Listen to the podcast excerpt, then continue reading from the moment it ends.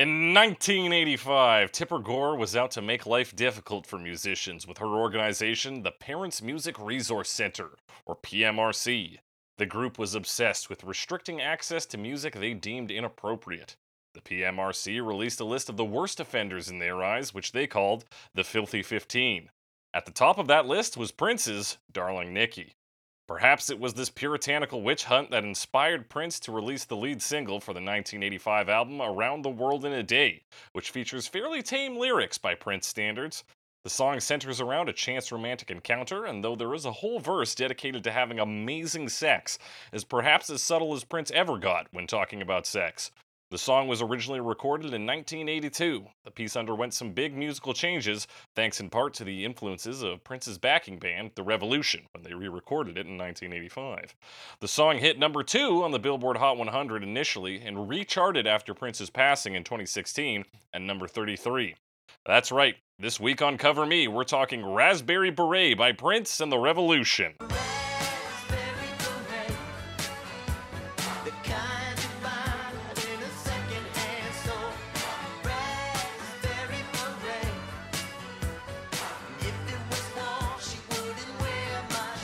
That's right. It's Cover Me, the only podcast that talks about famous songs and their many cover versions, compares them against one another to find out which one to play while we fuck in a barn. I'm your host, as always, Jake Cressy, joined by the kind of co host you find in a secondhand store. Oh, Alex Millenberger. Hey, you can find good things in a secondhand store. That's true. You can get some really solid stuff. I mean, if you want the thing a second time, like, it's got to be good. So. Mm-hmm. I retract you- my previous statement. You know, you're like you find you in a rich person's secondhand store. Yeah, Like, I was I was out thrifting with a mask on because I'm socially responsible. of course. I got a pair of pretty much brand new Converse for like 13 bucks. Not bad. Not bad at all. Not bad at all. Um, Alex, we're talking about Prince this week. First off, how are you? How am I? I'm doing. I'm doing pretty good. A pretty solid week. Good.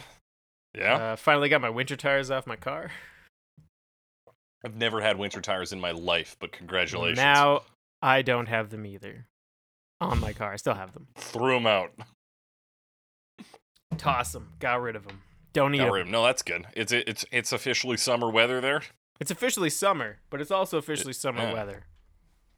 We hit summer yesterday, as Mhm. I understand, and um, I think you hit it around the same time. Um, yeah, is it You is it the twentieth that is summer solstice? it was that- this year. Okay, right. 'cause sometimes it changes a bit. Yeah, I don't I don't know how that works exactly, but it seems to vary. Anyway, it's summer. It's also Father's Day today. Mm-hmm. I went to see my to family. Dads. There's dads everywhere for being fathers. We didn't shout out mothers, did we? We didn't record don't on know, Mother's prob- Day. Probably not. No, I don't think we did. Mother's Day was uh, well, it would be a Sunday though, wouldn't it? Mother's Day was yeah, May. it was a Sunday. Yeah, it was the that was last month. It was the tenth. Um. Wow, I have no idea. Doesn't matter, Alex. We're talking about Prince today because he is from Minneapolis, and Minneapolis uh, recently announced their uh, intention to disband their police department. Which is pretty wild. Yes, and I think an excellent move in the right direction. Uh, at least I think that's why we're talking about it. You suggested Prince, so maybe you tell me why we're talking about it. I like Prince. uh huh. No, I didn't have much of a reason other than that. It was, I mean, this song specifically picked it because it was like a lot of Prince songs are very long, and this Mm. one's not. So it seemed a little bit more manageable for our format. Right. Because otherwise, we talk about like two versions. And one of them would be a 20 minute jazz version. Yeah, no 20 minute jazz versions today. Today, Today. specifically 20 minutes. Yeah. Um, there is one that comes in at 1950, but we'll get to that. Alex, what's your relationship with Prince personally? Did you know him when he was alive? Uh, oh yeah, we were good friends. Um, Uh huh. Yeah. and I won't say anything more than that. It's pretty personal. Okay. Yeah. So- That's that's fair. You know. Yeah. Um, but actually, no, I don't have much of a relationship there either. Honestly, I didn't even listen to him until fairly recently. Like, it was through just Spotify. just saying, "Hey, Hmm. what haven't I listened to that exists? What's a Purple Rain? Let's check it out." I think I saw his his um Super Bowl performance first Hmm. and was curious about more of the music. what I year was checked that? Um I don't remember. Let me Super Bowl. I think I have it up here. Um, Somewhere. It was 2007. 2007. Yeah, there we go. Cool. It's a pretty exciting Yeah, show because it's like raining and he sings Purple Rain. Like it's crazy. It's it's quite Right. it's quite a performance. He plays a lot This of songs man, that are not his songs, and then he Mhm. just like caps it all off with just like some Purple Rain, and it's pouring and it's crazy. Yeah. This man is known for was known, I suppose, for his like very just incredible live performances, regardless of like the venue or who he was performing with. There's that I remember uh the podcast Unpopular Opinion would always talk about the time he I think it was like a rock and roll hall of fame show and he throws a guitar up into the air and you never see it, It just like, disappears. down. It fucking disappears. So yeah, that that's a that's a video that kind of you see pop up or I see pop up like on Reddit or whatever. Every couple Mhm. months it comes up. Someone's like, "Look at this cool video of Prince playing guitar," at the, and they're like, "Yeah, I saw this like three months ago, but it it it pops up. It's and it's a it's a good performance. Yeah, and he's just a like I know more of like the the myth of Prince than I am really familiar with his catalog. Yeah, I'm kind of that way too, in that I'm not super familiar with it, but I know like, oh, it's the guy who was formerly known as Prince for a while and changed his name to a symbol that's unpronounceable, like that kind of thing. Mm-hmm. Yeah, so I know like the story, but then like even this one, you're like a Raspberry Beret, and I was like, I knew immediately the song, and like I'd heard it before, but I'd never put two pieces together. I was like, oh yeah, it's Prince. But yeah, it's Prince. Yeah. It's a fucking it's a fucking banger song. Yeah, I, I keep meaning to get more into Prince, but it's like uh it's so it's so dense. I know that if I really There's a lot of it. Like he was very, very yeah. prolific too. Supposedly he has like, or there's like a ton of material, unreleased material. Like unreleased Prince projects is an entire Wikipedia page to itself. Mhm. Like he's got albums and music videos like that are just somewhere. Yeah, and like you said, like even one song of his is like, you know, they're generally six minutes plus. Like it's Yeah, I was actually surprised because he's got a lot of like good songs, and a lot of them have been covered pretty extensively, and a lot of Mhm. them are like over six minutes, like yeah, of the of the good. So that's pretty impressive. It I really for like someone who I would think of as more of a pop artist to have songs of that length. yeah. It, it sort of uh, defies the expectation of you know. Again, we always talk about the Entertainer by Billy Joel. Right. Cut it down to Cut it down to 305. Exactly, but he seemed to be able to pull that off. And he wrote a lot of songs for other people too. So- Yeah, he was a prolific writer. I seem to remember reading somewhere he would write like ten songs a day or something, and that was just like. It's like what know, he did. it's Guess then you can pick the get up. best ones. Exactly right. That's how you get good at something. That's how you Yeah. get fucking Prince good at something. Is you do it all fucking day, every Yeah. day. And it worked out for him. 'Cause Yeah, he got real good goddamn well. Sure did. Let's talk about some of that songwriting, Alex. Specifically, the lyrics of Raspberry Beret. Raspberry Beret. So uh, we start out very cryptic. He says one two one two three. Uh. Yeah, is that uh supposed to replace a four? Is there something else going on here? Has it uncertainty? It's what do we what do we do with Uh. this? Do we do this every time? Is this a, a hack joke that we? Dude, do we just like keep bringing up? Um, I I hope that it's a running gag that people think is hilarious, but we don't get feedback, charming. so we Yeah. don't know. Um, I haven't done a live performance since I don't know, probably February. I, I did some improv, but you know, I've done a lot of performances recently with no live feedback, and it is very trying. Yeah, I mean, I haven't, but Well, you've been doing this. I've, I've been doing like this. That. Still no doing feedback. this for over a year, like year and a half now. That's true. Oh, we're coming up on two years. Are we coming close there? I mean, I it's guess summertime. It is summertime. It's September was our official like uh like production launch date. Yeah, but we recorded a but couple Yeah.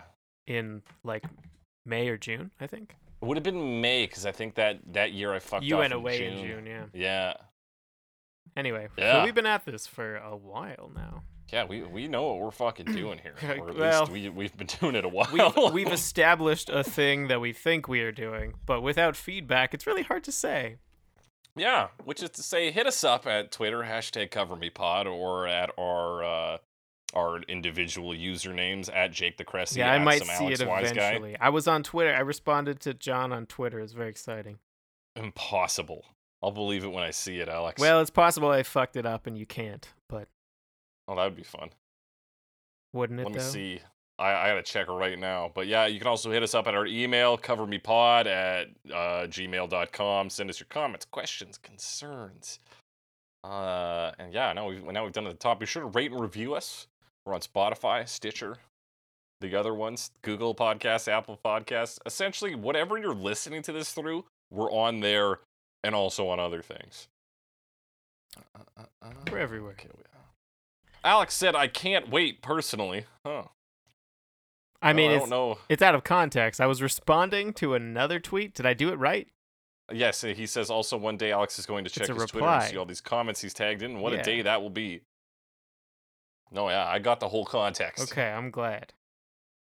You did it right, Alex. You tweeted, or Okay. rather replied to a tweet. Very excited. Proud of you. Okay, so let's get let's into talk the about some lyrics now. I was working part time at a five and dime. My boss was Mr. McGee. Yeah, is Mr. McGee a, f- a term? Uh, not to my Because I couldn't, knowledge. I couldn't, I I googled it briefly. Um, anyway, uh, so the story basically, overall, just to just to do a Mhm. quick rundown, is there's a guy who's Prince, and he has a not great, we assume, uh, almost certainly not great, kind of uh minimum wage type job at a dollar store type um establishment. We don't have five Yeah. and dimes where we come from, but it sounds like it's basically a dollar store. Yeah, you know, back when a dime was worth a dollar. Exactly. Um, and there's there's a woman who comes in and she's very attractive and outgoing. We can perhaps infer from some of the lyrics. Yeah. Um, and then they go off to a farm on a motorcycle. Well, he says a bike. It could Mhm. it doesn't have to be a motorcycle, but uh, I'm assuming it is based on the animation in the music video. It's a motorcycle. Right, and also where he put he puts her on the back of the bike, whereas I think if it was a like a like a bicycle, bicycle You'd put him on the handlebars. Handlebars, Good right. catch. All right. Um, and then they have sex in a barn, and it's the best sex. and it's the best. Um, it's electric. Anyway, so more specifically, uh, working part time in a five and dime, my boss was Mr. McGee. He told me several times that he didn't like my kind because I was a bit too leisurely. So some of the comments seem to uh, suggest that this is implying a level of racism. I don't know if it has to be, because he, he seems to be a bit lazy on the job anyway. He says he's leisurely. He's kind of speaking in a way that where he's kind of minimizing his own fault, perhaps. But uh, right. maybe the boss just doesn't like that he slacks off at work. I don't know. Yeah, it could also it's be a vague. generational thing. Too true. He might just not like the young key people. where we're pulling, I think, the racism from this is specifically that When he says, "My his kind. True. True. Which I would generally expect to mean to be a racist thing. Yeah. Um, and I'm trying to think of other examples of like when it would, when it would refer to like age or something. I don't know. yeah, well, you but know, that does seem to be the yeah, pull. And it makes sense. Because I think yeah, if you were talking about a generation, typically you say like that's the problem with your generation. True, but it doesn't whereas- rhyme with Exactly. Whereas if you group people by their race, you know, it's always like you people right. or uh, that kind. Yeah, I can see that. Um, but he also admits that he isn't maybe doing the best job. Mm-hmm. But it sounds. But then I think with the the following lines where he says, "Seems that I was busy doing something close to nothing, but different than the day before." I like his boss seems to be a little fucking nitpicky as well. Right, right. Like he's constantly trying to do like like it's a self fulfilling prophecy of like I don't like you because you're lazy, so I'm gonna treat you poorly, which will make you want to not work, which will make me think more poorly of you, which etc. etc. Yeah. Kind of situation. Maybe. But it, ultimately, what the what this establishes is, and may, uh, this is again, I feel like a universal experience, but I could be wrong.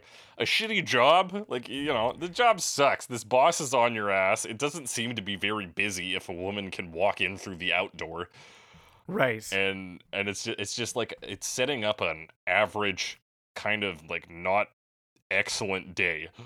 Yeah, it's just like it's boring and there's not much going on, but something Mhm. happens.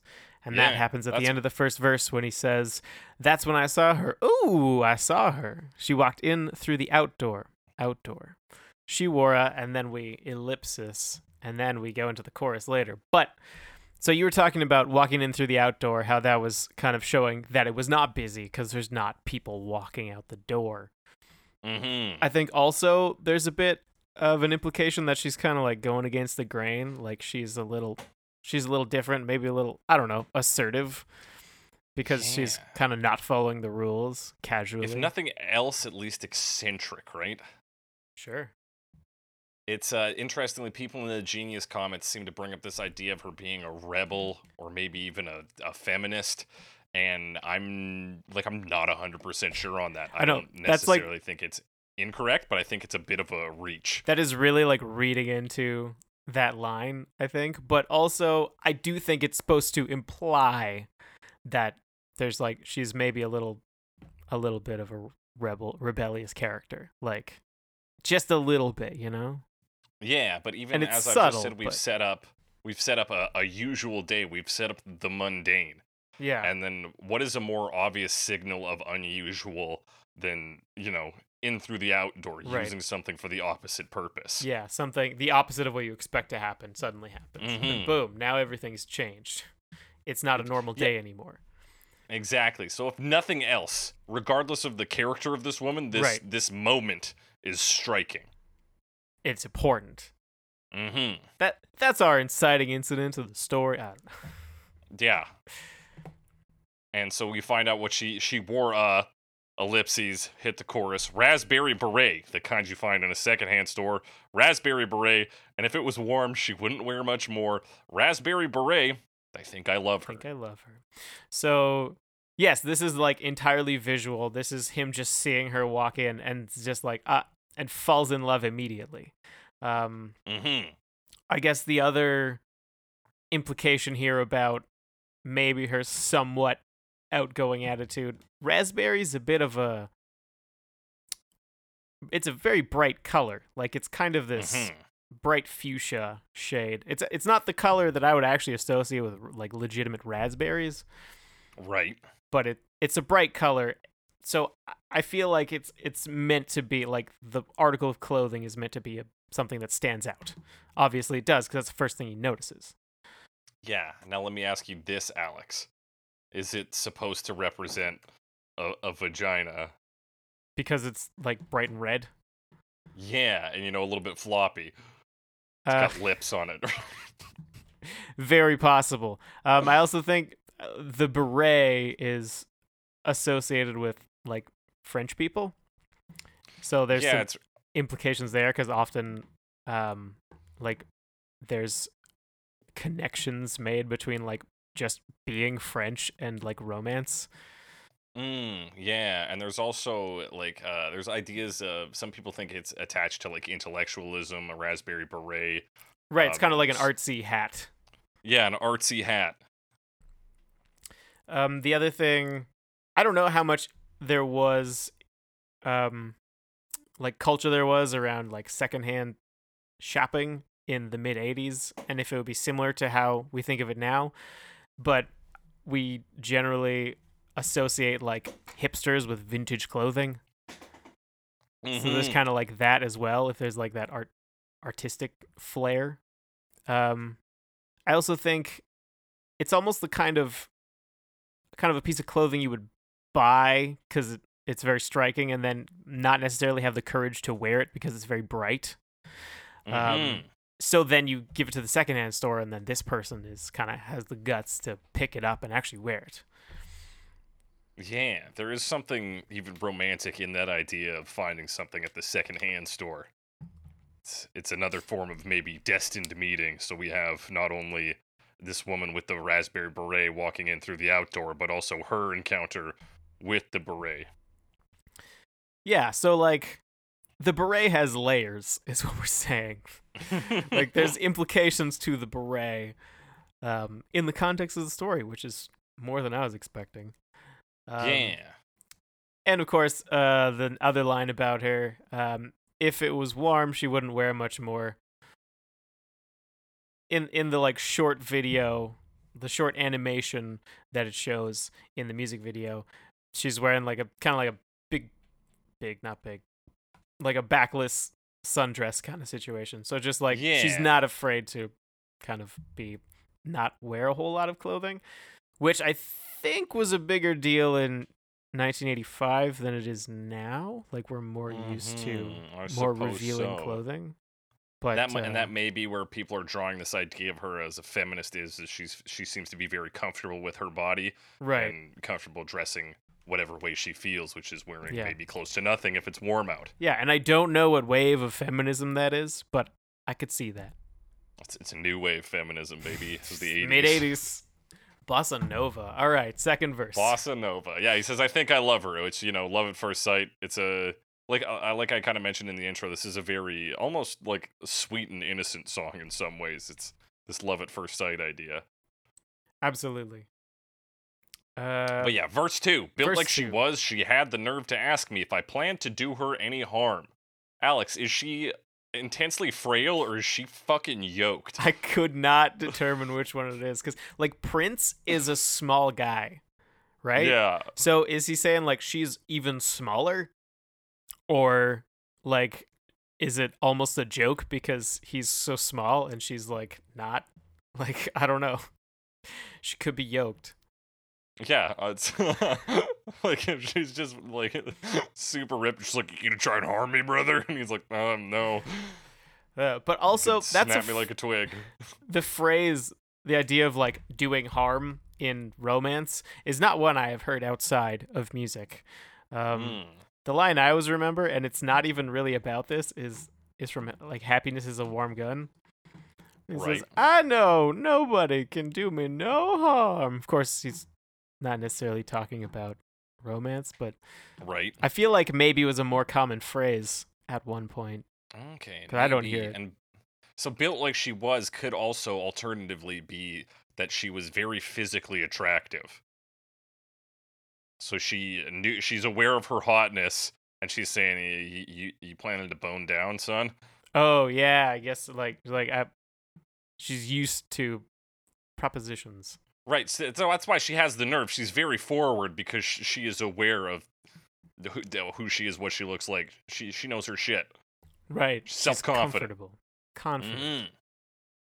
There's details in this song. Yeah.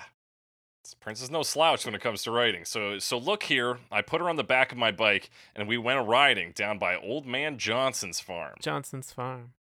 So a man on uh, uh, Song seems to believe that this was a, a subtle reference to the, uh, Old Man Johnson, your Johnson being a wiener, Alex. Oh, Old Man Johnson's actually just his dick. That's His right. Dick owns a farm. Taking her down to the old Dick farm. Dick farm. Check your lease, pal. and you then it turns out to be not so subtle because then they do just fucking bang it out. Yeah, and he's like, at the farm. um, he says, I said now, overcast days never turn me on, but something about the clouds in her mixed. She wasn't too bright, but I could tell when she kissed me, she knew how to get her kicks. And then she wore uh, again, leading into the chorus. Mhm. Um, so ag- ag- first of all, is he just saying like he's just not he's not that into rain? Like,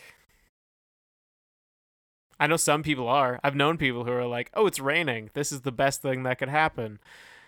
Um, which is great.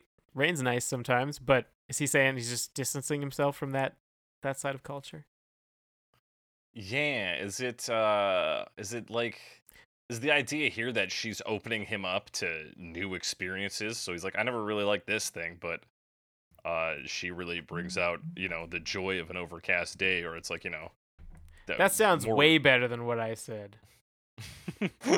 I like that way more.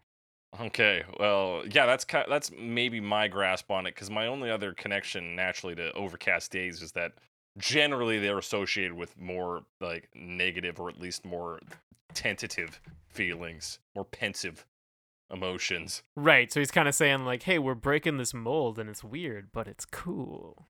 Mm-hmm. Again, we're breaking the mold of what started out as a very normal day working at the Five and Dime, right? And now suddenly things are changing rapidly. Mm-hmm. Um, she wasn't too bright, so uh, like a weird line to include. I think she's not an intellectual, but she is clearly uh, she has a I don't know like an emotional intelligence. She's aware of her body and her desires, and knows how to get her kicks. Yeah. So I mean, I almost because when I hear she wasn't too bright, it starts to sound like he's like taking advantage of her. But Mm. but then the next line kind of reverses that. At least if you take it completely at face value, which I choose to do here, um, that he can tell just from her kissing that like she she knows what she's doing again, like right. she's familiar with like she she has experience, or at least Mhm. she she's yeah confident here. Right, because again, if we take the start of the verse where she has initiated the the idea of sex, she's brought it to the table. Right. Um, I guess maybe on the bike ride over, she said something stupid. She was like, "Oh, the Earth's flat" or whatever. He's like, "Okay, she's dumb," Like but right. she, she is aware. uh, she's still very much aware of what we're doing and is very much in control in that sense. Like she is actively making moves mm-hmm. because she, she She's knows an how to get her active part of this relationship. Yeah. And then we get to the chorus again, Raspberry Beret. Uh, after that, we get to the fuck verse. The fuck verse. This Um, verse fucking slaps. Rain sounds so cool when it hits the barn roof, and the horses wonder who you are. I like that the horses are watching. yeah, like, and that the they're also like, who the fuck are these people? so it's not his farm. It's not his dick's No. farm. it's not his dick's farm. A dick's farm. Um, Mhm. And thunder drowns out what the lightning sees. You feel like a movie star. So the image here is the thunder's loud, so you can't hear Mhm. anything. Uh, you can only see because the lightning is flashing. And he's then relating it to like the idea of getting your picture taken. Yeah. Um, so that's fun. Yeah, that's just like a very, like, very sexually explicit without necessarily saying anything about it. Yeah, Like- he's like telling this story with words, like suggesting that you're getting this like strobe light sex scene in a barn. Mm-hmm. Which is so loud that like only thunder can drown out Yeah. the noise. So, yeah, another good line. Just good lines just- here, man. Just fucking incredible. So he says, "Listen, they say the first time ain't the greatest, but I tell you, if I had a chance to do it all again, and I love this fucking line, I wouldn't change a stroke." That's so gross, but like also so good. uh, cause baby, I'm the most with a girl I'm as fine as she was then, and then like the implication that like again that it's like collaborative. It's like I I was only as good as I was because she was also good. Like Mm-hmm. They brought out the best in each other. And then there's also the implication with that last line that this was maybe just a one-time thing. yes, that seems to be, or at least afterwards feels like it might be, but he would like it to happen again. Mm-hmm. But it's not a certain. It's not a certain. No. thing. And so, like, with this verse completed, we get a picture of this brief relationship that is purely based on sex, Mm-hmm. uh, but yet somehow still sounds so beautiful, particularly with the way he de- describes it, with you know the thunder drowning out what the lightning sees. Yeah, and like that's the that's like the entire description of like the the sex scene. It's just that because it's like there's, yeah, there's really horses is staring, but also like feeling like a movie star. Yeah, Yeah. doesn't take much. No, it's uh yeah, and then we get one more chorus and then the song's done. It's fucking tight. I like this one. Yeah, I mean that's it. That is just impressive, you know. And we talk about this all the time, but when you can just like be so succinct Mm-hmm. and and um terse, I guess. Terse might not be the best word. Well, it's but just like such it's so like it's three acts really. Each verse is one act and there's Right. not too much like that really happens in any verse. No, but like it tells the story and like there's secondary implications and like layers to the to the lyrics. So yeah, it's pretty impressive. Yeah, especially coming off of Breakfast at Tiffany's. What was that? Two weeks ago True. now. True. Yeah, didn't quite have the same uh, impact. Yeah. Let's talk about the you know the instrumentation, the music going on in this song, uh, which opens up with uh, I believe drums, right? Yeah, it just opens with drums and there's kind of like some effects on the drums because it's it's a pretty straight beat, but then it'll do like a choo choo like kind of sound like it's moving around, you know. You just Right. Yeah. that Two, two, two. so I don't know if that's an echo or just something they didn't post or whatever, but Yeah, and then that highly compressed sounding uh like hand clap. yes, absolutely, just whatever that is, I don't know. I don't know. Mm-hmm. And then that's I mean, when the he music video would lead you to believe it's a bunch of people clapping their hands, but that might not necessarily be the case. That's true. That is what happens in the video, but it happens a lot in the video too, and I think it's less Mhm. compressed some of the other times. Yeah. Um, but then he does his like count in thing, and then that counts the strings, and they kind of have their main riff Yeah. that really like identifies the song. Like it's a very strong opening riff because it's very distinct right at the beginning. Yeah, and they're so very like bright and sharp, and they they have this kind Mm-hmm. of bounce to them. They're phenomenal. I'm trying to find here because I believe that's the contribution of one of the members of the Revolution was specifically that string section. string section. Yeah. Um, supposedly, there's a Suzie Katayama and a David Coleman on cello, and the violin is a N- Novi Novog. I don't really know if that's the Mm. pronunciation. Um, but yeah, there's there's cello parts and there's violins. The violin seems to be doing the main kind of riff, but there's also cellos playing along a little bit lower. Yeah, that's right. A little bit lower, obviously. Um, I can't, I can't seem to find the note on it, but I do have something that says that the the strings and there's allegedly some like finger cymbals, which Middle Eastern finger. I would have called a castanet personally, but I, I think they're similar. I don't know how they differ. S- Yeah. So apparently that was br- a big part of what the revolution brought to this in terms of rearranging this song. is castanets or finger cymbals, I should say. They're probably not exactly the same. Finger Um, cymbals and strings, baby. Right, because because there was an original recording, and then they did it again. Did it say with like more world influences or something like that? I guess that's yeah, Middle that Eastern is what it said. And I mean, this is more like of an international sound. this is like right after Graceland, so I don't know if that influenced it directly, but it was kind of the same time period. Yeah. Shout out to Graceland, Shout out to Graceland. which Great is album. interestingly enough, Graceland it was the location um, was Elvis's like home thing, and now it's open to the public as a museum.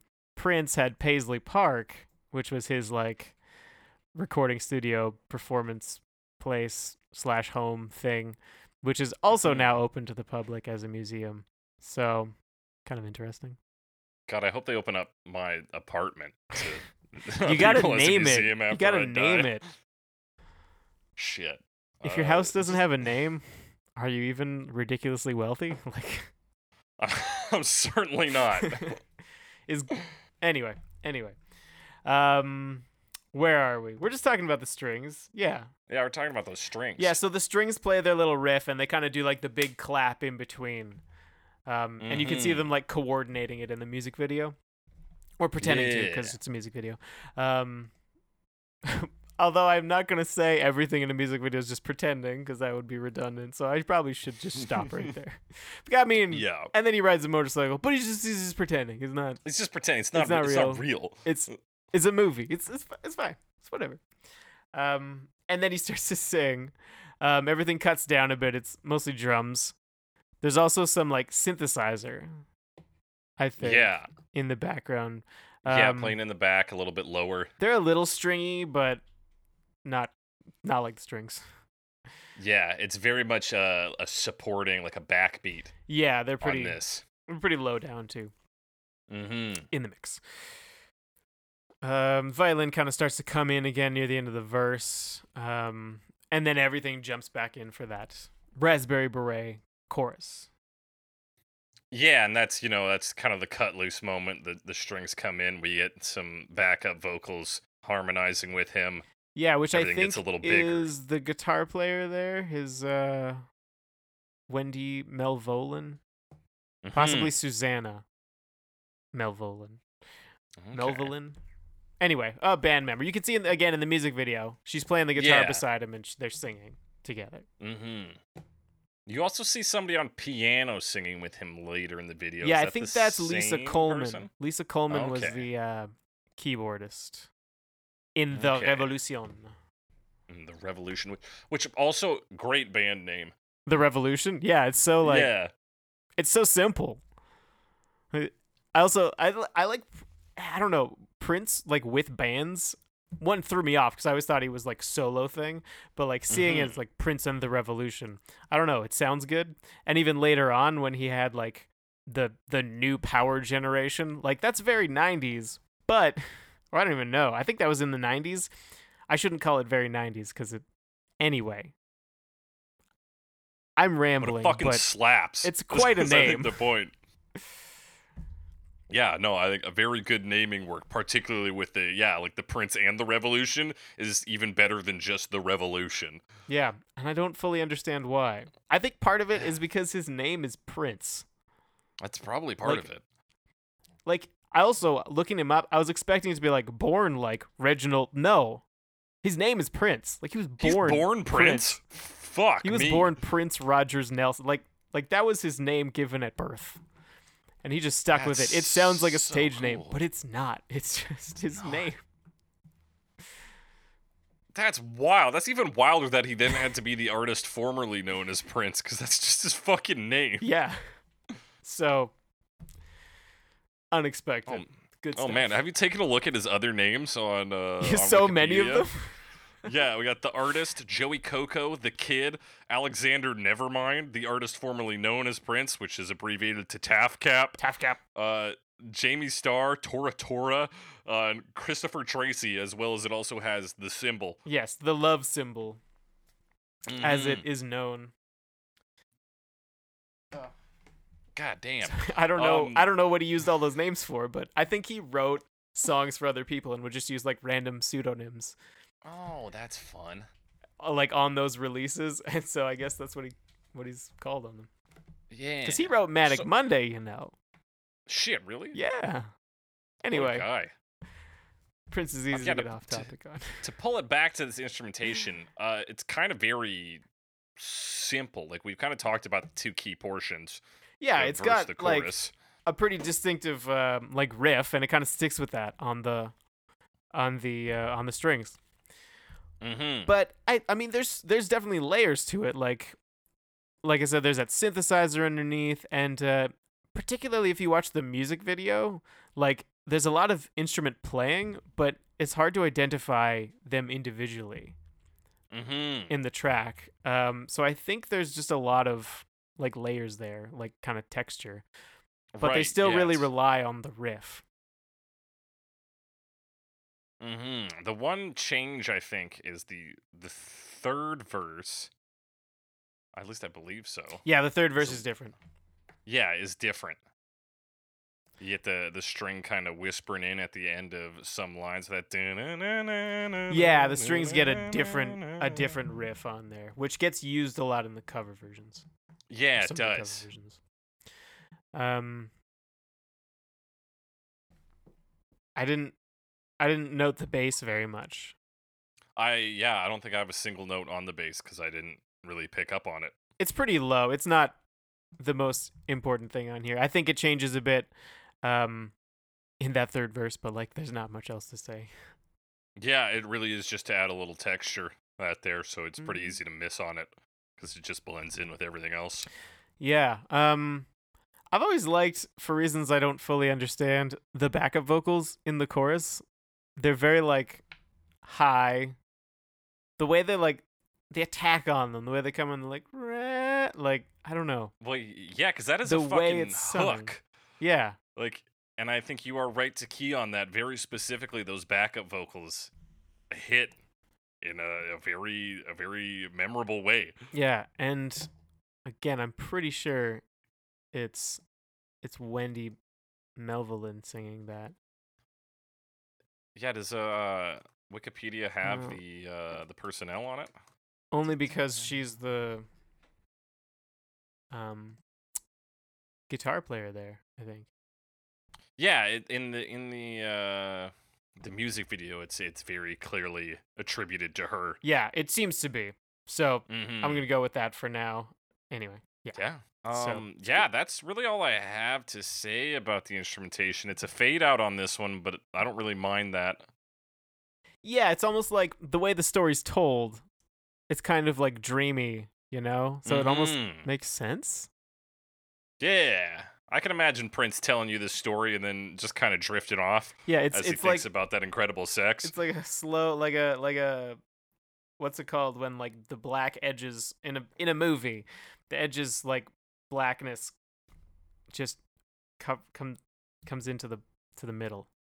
Is there a name for that? Um, Circle wipe. yeah, a circle wipe. That's a that's a PowerPoint transition. Um, Hell yeah, but baby. something like that. Mm-hmm.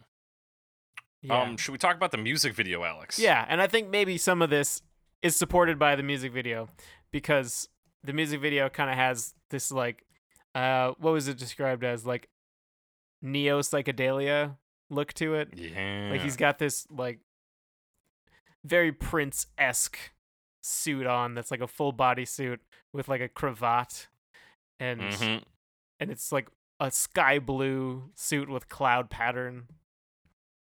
And Yeah. everything's Now, before we, we go any further, I do have a, a Oh, sure. quote on this. So, the way they produced this psychedelic music video is actually uh, quite entertaining. So, uh, Simon Fields, who was one of the top music video producers of the time, said in the book "I Want My MTV." "Quote: We filmed a whole video. Then Prince got a Japanese animator to do a completely different video, and we mashed the two up. He Oh, would mess fun. with directors. He would give them the impression that they'd be in charge of the video. Then halfway through, he'd go, "Thank you," take what he like, and edit it himself. Yeah, no, I believe all that. That sounds right. Yeah, it sounds very Prince, but just the idea to be like, we're gonna get two music videos. Nobody's gonna know that on either music video is gonna know that I'm putting two music videos together from these videos. Just, just sneaky. Yeah, it's it's wild. Um Yeah. the music video also has an extended intro section. I think I don't know if we listened to like a single version. It was an album version. I don't know. Yeah. Uh where Prince like walks up and like takes his guitar from a woman who's crouching uh in Mhm. front of him. Um and wearing a raspberry beret. wearing a raspberry beret. Everyone's dressed up in like very, I guess, princess kind of flamboyant clothing. Um, yeah. Also, the guitar he has is like he had like several guitars, um, that were kind of shaped like that. Right. With uh, I don't know. I, I recently saw an article. It happened about a month ago. There was a, a blue version called the Blue Angel Cloud guitar. So these might just be Angel Cloud guitars. I don't know. Um, Okay. and it sold for something like five hundred thousand dollars at an auction. Anyway, Yeah, that's nuts. so that's the blue version of this guitar um, Mhm. that he's playing in this music Yeah. video. So another thing that happens after he picks up that guitar and before he starts singing he does this sort of like r- retching cough, Right, the cough. and and people were apparently like trying to to, to derive meaning from that because uh, Prince is apparently pretty notorious for planting hidden messages in his songs. Like he had a uh, a sequence in "Darling Nikki" that I believe he played backwards, and there was like a hidden message. And so when this cough happened, people were like, "What the fuck is that? What could it mean?" And so he told Rolling Stone in an interview, he says, "I just did it to be sick, to do something no one else would do." sick. Sounds like he just misinterpreted the meaning of the word sick. Yeah. Like, people oh, "Well, look at me. It's a sick." pun. Aha. Maybe it's a pun. He's like, he's like, yeah, maybe. Like, The kids want something sick. sick. Hilarious. There's also a brief shot of the drummer. Uh, yeah, where he like, uh, uh he's like dead face, like deadpan, looking at the camera, and then suddenly just like Mhm. smiles and lifts his hand up, and then it just like freeze frames on that and splits it into like 20 shots, 16 Yeah. shots. Yeah. So then, yeah, we get sort of basically it's uh, some of it's just very straight up, like it's Prince playing in, on top of like a almost a table or just a circular stage hmm with the guitarist from his band, and there's these people dancing in sort of a variety of Prince esque outfits, almost somewhere between Prince and like Matador outfits was kind of the general vibe. Yeah, basically. And then Or really big do- like button ups, like Yeah. oversized button ups. what they do is essentially green screen the uh the animated music video so like anything that's blue essentially uh is see through and then you just see the music video through it Yeah, the, it's uh, like it's like it's like weather reports where they accidentally wear green and they disappear Yeah. in front of the screen. Like it has that look to it because that's literally what they're doing. They're just replacing the blue. So it's it's fun with the yeah, the animated thing. So you don't actually see a lot of the animated one cuz it's kind of in the background. Um when Yeah. it is, when it does show up. Um but it's there and it's definitely makes it different, you know. yeah and then it does later cut to it directly and show him like driving to the barn and stuff Right, and you get to But see yeah. the dress that I was talking about.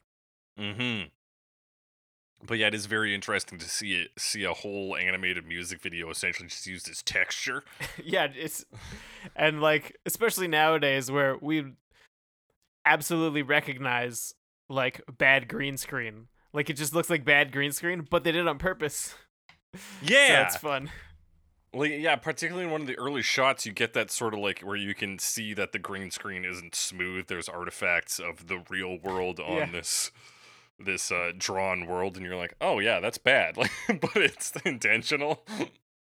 Yeah, and or like you know like it it shows up on his outfit because his outfit's the same shade of blue as the background. So yeah, Prince just like disappears. He's a floating head and cravat, just like singing this song.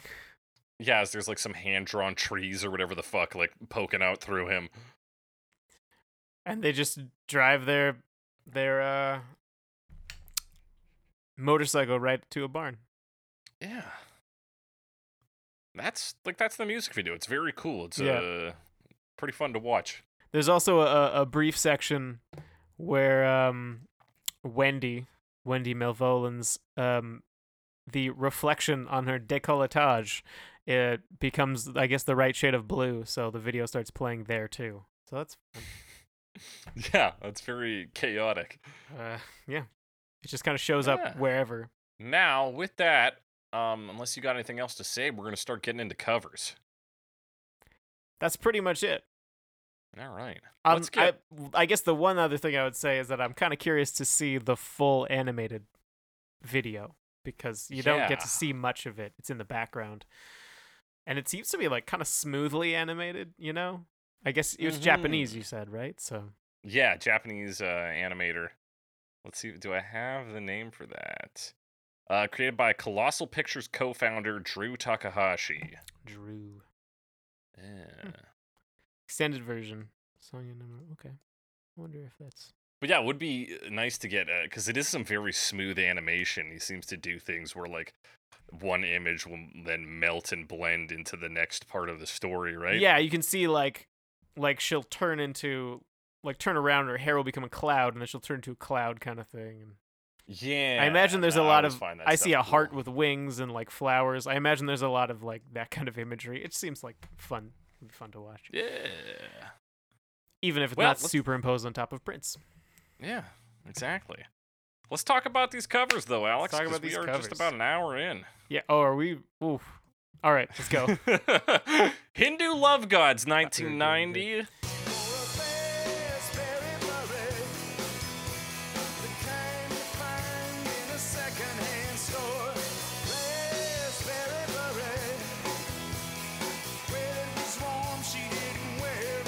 Um, this is an interesting one, formed in Athens, Georgia. This is essentially just like a side project for a lot of the members of REM. Sometimes Warren Zevon and Bryan Cook are there. Yeah. And so this was supposedly recorded um during it was a Warren Zevon album recording that they were all working on and they recorded Mhm. some tracks not intended to be released on the album. So several years later they got compiled and released as Hindu Love Gods the album. Okay. And and this one actually did okay. Like this one sold reasonably and became a single. Yeah. So And I think performed this it on David dir- Letterman. yeah, and I think this this cover directly influences a later cover we'll talk about. for sure. yeah. But uh, it's very it's very like 1990. It's very professional garage rock sound on this to me.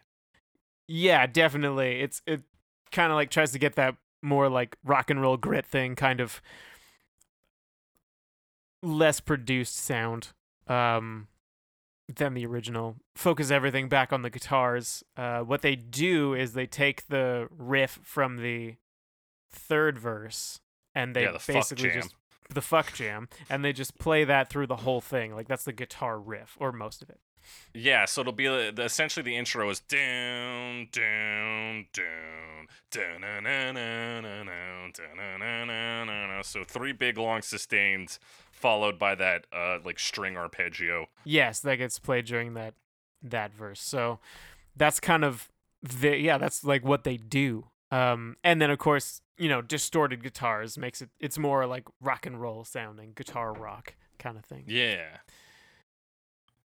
And uh, Warren Zevon uh, reading the lyrics essentially.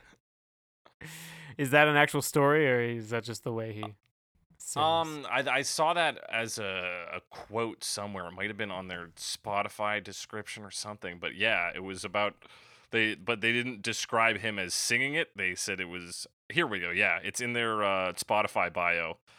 Reading. Um, t- t- t- t- yeah, it says uh, over the course of a single drunken after-hours studio session, uh, with Zevon assuming vocal duties for a series of loose-knit electric blues blues covers, capped off by a reading of Prince's "Raspberry Beret." reading. yeah, I mean, I guess so. I I wouldn't be too surprised. It's possible. I'd still think he does a decent job. Um, it's not Yeah, it's amazing, your- but I, I like Warren Zevon. Yeah, I think he's got a good expressive. Zevon reading. Like it Yeah. sounds like Warren Zevon. He's got a few The way lines. she kissed me. Yeah, where yeah he'll kind of do that, kind of more spoken word, kind of exaggerated Yeah. thing, storytelling kind of deal. Um, but that's that's uh, pretty much this version. Like it's more of like a straightforward rock and roll adaptation Yeah. than anything else. It's very it's very even despite, you know, trying to conjure this electric blues sensation. It's very uh there's not a real high low difference between the verse and chorus. That's true. There's not a whole lot of change, and I guess it makes sense. Like they were just kind of messing around, and it ended up Yeah. getting released. so it's a pretty straightforward thing, but I don't think they put a ton of thought into it. Yeah, They were just and like the instruments sound good. They have a good tone and stuff. Like it sounds like like a, a professionally made rock version of this. Yeah, but but there's like not much else. Yeah, and somehow despite that it's 30 seconds longer than the original. Yeah, I think they just like there's a few parts where they just like play they don't really solo. Like there's a there's parts where it seems like there should be a solo, but they just kind of play the riff a few times.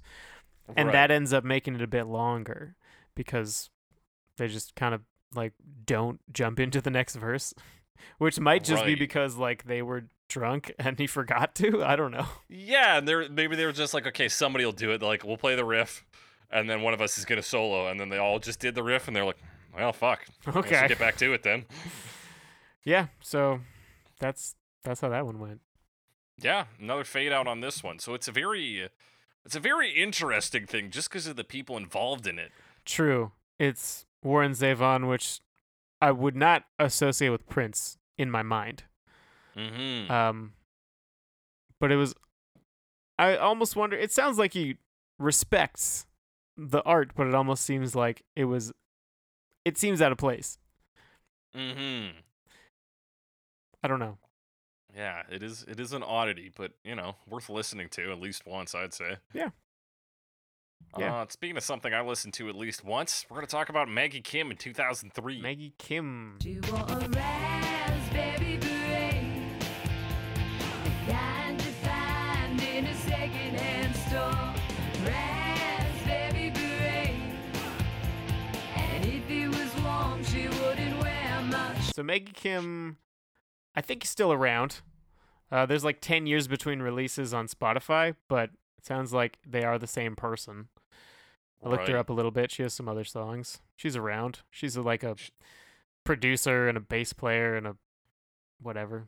Does some Yeah, songwriting um, herself. Her Singer, Facebook obviously. page calls her a singer, songwriter, bassist, producer, and one of the most recognized Asian American independent music artists today. Yeah, there was like a fair amount of material like about her. So Mhm. it seems to have that. There were some like interviews and stuff, music videos. So on YouTube. Yeah. So this one Um, opens but up this is like back from like sorta- 2003. This is an older one. Is this? Yeah, yeah, yeah, yeah. Oh yeah, look at that, 2003. Yeah. Hot damn. It opens Yeah, with some some like synthesizer doing this like do do do do do do do do do. Yeah, and it kind of bounces between the left and right uh, sides of the the the space. Yeah, ears. sure. Yeah, the speakers. I don't know. Yeah, then- the left and right speakers. That would be how you say that. That's what we call those. Um, and then the other thing it does at the beginning is um, it takes that kind of like echo drum beat from the original. There's a few samples from the original in Yeah. this, so it does the like choo choo choo choo like that drum beat that you hear in the Yeah. original.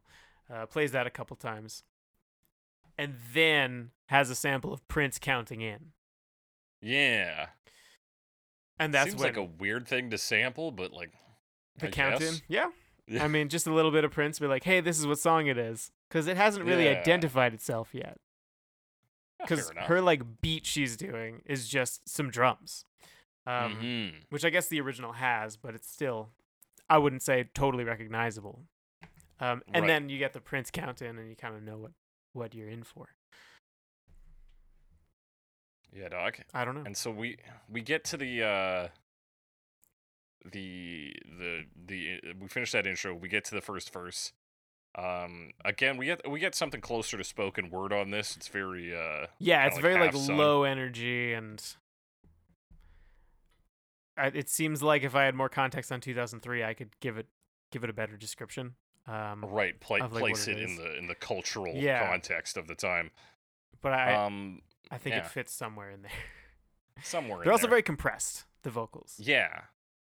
And then we get a guitar, which is very uh, focused on like, uh, you know, being short and sharp. It cuts off pretty quick every time it starts up. So as soon like as he does as soon as it plays the count in and like instead of the strings coming in right there, it just plays like a like it's that like very brief guitar sound. Mm-hmm. Yeah, staccato. That's the word. It's Staccato. staccato. Fuck, that was bugging me for like a day. I couldn't think of it. And then there's a few other um kind of like it also plays like parts of the riff on that guitar. Mm-hmm. Kind of sections, small sections. Small sections, but yeah, in the staccato kind of style where you just almost get a taste of it without really hearing the full thing. Yeah, it doesn't have that sustain where it rings out that you get so much. Hmm And there's a there is a bass in here. It's pretty low, pretty soft. Yeah, it's a little. I think a little more forward than in the original because the original Yeah, had for sure. more stuff going on, so the bass kind of got buried.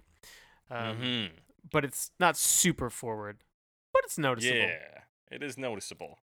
Um, there's some other stuff where like she'll do like a vocal doubling effect on outdoor, like on the repeat. Right. things like that. Um, and of course, because it's got to build throughout the the verse for the second part, it gets more drums. Yeah, even those drums though still pretty sparse. Yes, it stays pretty sparse for that first verse, absolutely. Um, but when it jumps into the chorus, it gets a lot less sparse. Mm-hmm. This is Kinda- typical like cut loose. The guitar starts actually ringing out instead of cutting everything. yeah, there's more short. sustain there, and then the um the drums get a lot more cymbal or tambourine. Yeah, there is something in There's more that uh, higher metally end. Yeah, and then the vocals are stay doubled here. Yeah. Um, the other thing, no, that's not about the chorus. I'm sorry. Okay. Well, at the end of that chorus, if we're gonna move forward, they do like a do no no no no no no no no. So almost like a build that just leads to the second verse. Yes, and then it like has a kind of a quick cutout, and then you get these like two bass notes where it goes like, Mhm. and then it goes into another chorus, uh, verse. Yeah. And then so yeah, on this verse we get uh like a sort of gentler. I think it's a guitar. It could be a synth. Uh, that I kind of think it is a guitar. I think it is a guitar. Yeah. I agree. Playing like higher notes, it's kind of echoey. Playing like bam, bam, bam, Yeah. up in that higher, uh, higher range. And that's going to stick around for essentially the rest of the song. It comes in on the next chorus, so that's a bit of adding in layers as we progress. There's also right at the end, she says a line. Um, she knew to get kicks. she says it so fast. Is that I, it, for me? It just sounded like she said she liked to kiss. She liked to kiss. I think she's just saying it really fast. Like she waits a bit too long. She says, "I could tell when she kissed me. She knew to get a kiss." Like Let me give it a listen. 132 is the timestamp on that one. 132. Okay, yeah, I could hear it being jammed in there, but she knew to get a kick. Need to get a kiss. I don't know. I thought it was But funny. yeah, it, I, so I had to listen to it like 20 times. I was like, what the fuck is she saying there? And I still didn't get it. Ah. And then we do another chorus, and pretty much it's got that high guitar. Like that's pretty much the, yeah, the that's the only difference. Um, and then I have written here, she's whispering about fucking. So obviously that means the third verse. it is the third verse. Um, you get that you get kind of that- intro thing, like it's a little different from the intro, but similar synthesizer thing. That's playing okay, rapidly. yeah. I thought that might have been that high guitar doing like a muted plucking. It could be. These could all be the same thing. Yeah, th- th- that very well could be the yeah, same thing. um, that would make some sense because you know less instruments, right? Mm-hmm. And then along with that, that sort of bubbling rhythm at the bottom, we get some kind of guitar, electric guitar sustains in the back. Yeah, yeah, that guitar, and then um, sorry, I'm lost in my notes. It's okay. um, yeah, it just layers those instruments on more and more, and and you get like an. I think there's a few different electric guitars getting added throughout.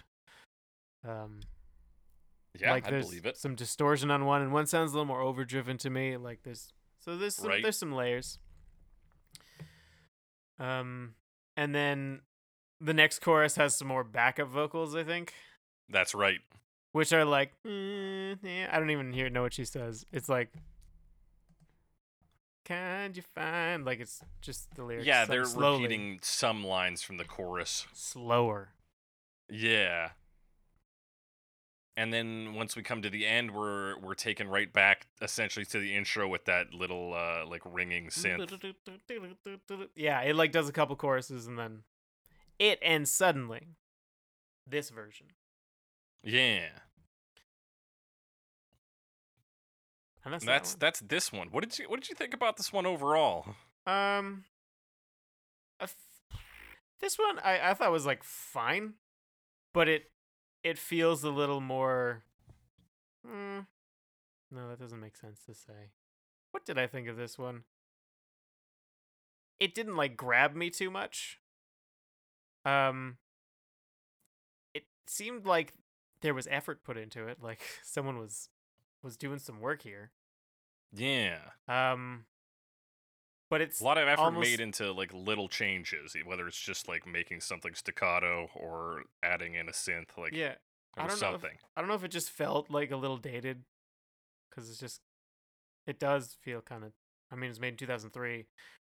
It doesn't sound like someone made it this year, you know. Mm-hmm. Um, it's obviously kind of on the lo-fi end, which is fine. Um, it was fine. Was fine. Yeah, it's uh I, I think it stood out in the playlist because it came right after uh Hindu Love Gods, which was a very straight Yes, they just cover. definitely does a lot more to change it. Uh, there's different sound. The vocals are very different. Um, Mm-hmm. and I mean, there's a quite a gap, just a time gap between those two. So it's kind of the more modern sound. Yeah. it, even if they both kind of sound dated. Yeah, in in their own special ways. Yeah. But yeah, I don't know. Beyond that, not really a standout for me. Let's talk about another one that's not a standout. Uh, Dave Damiani in 2013. Damian. She wore a raspberry beret, the kind you find in a second-hand store. Raspberry beret. I'm saying that Damiani, D- I don't know. Damiani. Damiani. Damiani. Damiani. Damani. Nah. You got to change all of your vowel sounds to uh, Uh, duh, because that's the yeah. easiest vowel sound to make, supposedly. Duh, Uh, duh. He's an American singer-songwriter and producer based out of L.A. Yeah, he's like his an whole- LA jazz band leader type guy. Yeah, his whole fucking website was just like, I've played with these famous people, and I've played for these famous These people. famous and I'm people. like, a lot "Oh, of name dropping. a lot of name dropping, Um, so great, cool, way to go, which I think already set me off on a, a bad track with this one. And uh, just for everybody who needs to know, this is a six minute and 17 second jazz version. it is. It is. Um, compared to some of the extended like lounge room jazz versions of things, uh, we've talked about. I didn't find this Mhm. one terribly offensive.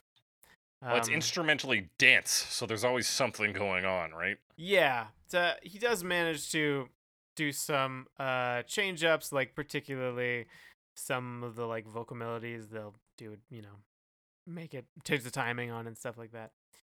Yeah, Um, pulls it into that sort of jazz slowness. yeah, and he's got like a he's got a big band backing him up, so there's some horns uh for that. yeah, there's like three different horn sections. which I think is I mean a big band is I believe saxophones and then trumpets.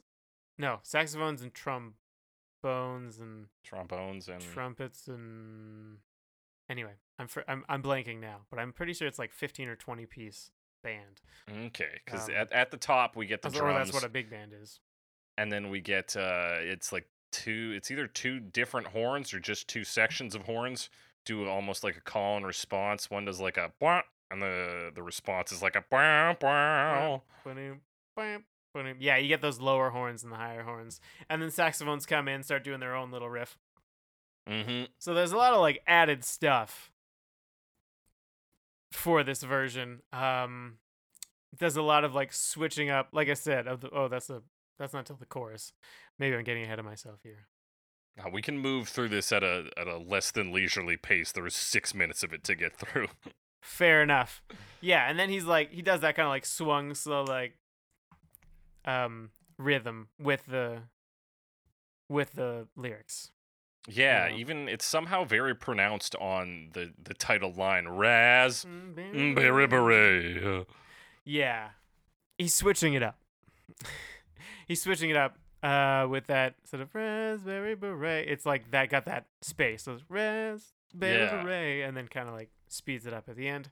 Um, and that, I mean, that makes it sound more like jazzy, I guess. Like that's That's jazz, baby. That's uh, we say that a lot. Um, it's all jazz. Everything is jazz. It's all jazz to me. Um, yeah, it's They there's a going through this quickly. yeah. there's like a, a bridge. They add a little bridge. You get some time there. Um, Mhm. Then they go back to the verse sections, very similar, but there's more horns. Um, they're still pretty soft, but there's a lot more. Um, they introduced an electric piano at that point. Um, Yeah. Also, instead of a, a bike, it's a van. So he's putting a Ooh, woman in the back of his van. Um, That's not good. That's that- a bad. that's a red flag. change. Uh, don't love that lyrical change. Don't Uh, love that. Another change, he says, instead of, um, I could tell when she kissed me, she knew how to get her kicks. She says, I could tell when she kissed me, she knew how to give a kiss. Which is, I don't know, a little, it's the same meaning, but now you've rhymed, like you said kiss twice, and Yeah. I don't know. Um, there seem to be even more horns in the next chorus. Um, Yeah, this m- that's the major impressive part of this overarching song. theme is more horns. They add just more and more horns as they go. There's so many horns. So many. Um, also for some reason doesn't say barn. Just removes the word barn from the third verse. So it sounds That's so cool right. when it hits the roof. Um, doesn't mention the barn. I don't know why. Um, for time, like, I guess they it's getting a little Yeah. bit long. They wanted to cut that out. Um, I gotta cut out this one word. And oh, at this part they kind of get this like going back and forth thing uh, with the horns mm-hmm. because you got to break it down a bit for the third verse because it's the different verse, right? That's right. You Kind of going like a boom, bang, boom, bang, and that's different horn types. Um, and then you get to the second half, you got to do a lot of build. Pretty standard stuff, you know. Especially when this one has a lot like wider dynamics. They go much higher and much lower Mm, throughout the song. There's bigger swings. that's right. Um, Yeah. So it's swing music. Dun, dun. What? Nah, just kidding. I don't. I honestly don't know. I don't think it is. Yeah. But anyway, I couldn't tell you swing um, music from non-swing music. So And then and then there's an electric piano solo that's right. Uh, for a while. I liked the bass in in this. I believe. Yeah, it's a stand-up bass. It's got a good tone to it.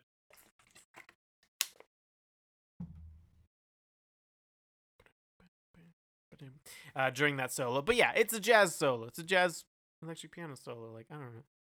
Yeah, does it go? So like, what happened is, is I hit the four-minute mark on this, Listen to maybe ten seconds of the piano solo, and then my brain just like tuned right the fuck out because apparently that's when I leave jazz songs is when About- the solos start.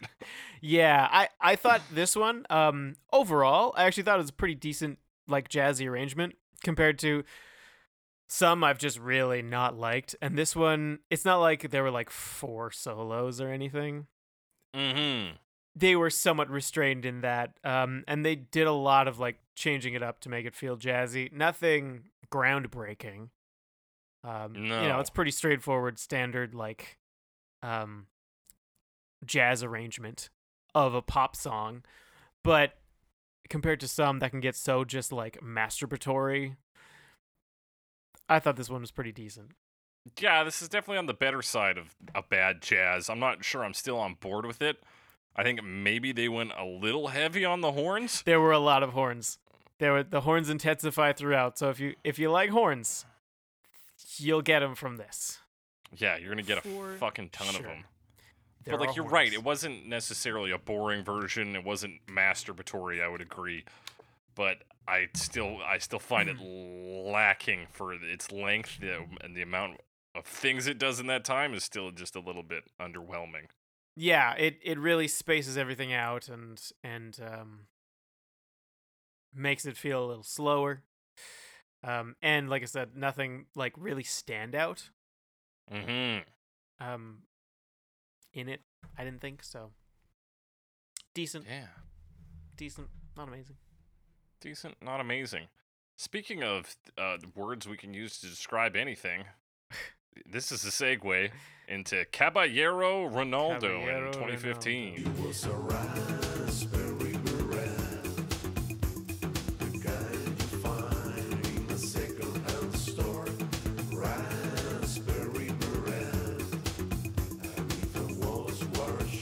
This is a pseudonym for an artist named Luis Miguel Gonzalez Martinez, and he is Mhm. Spanish.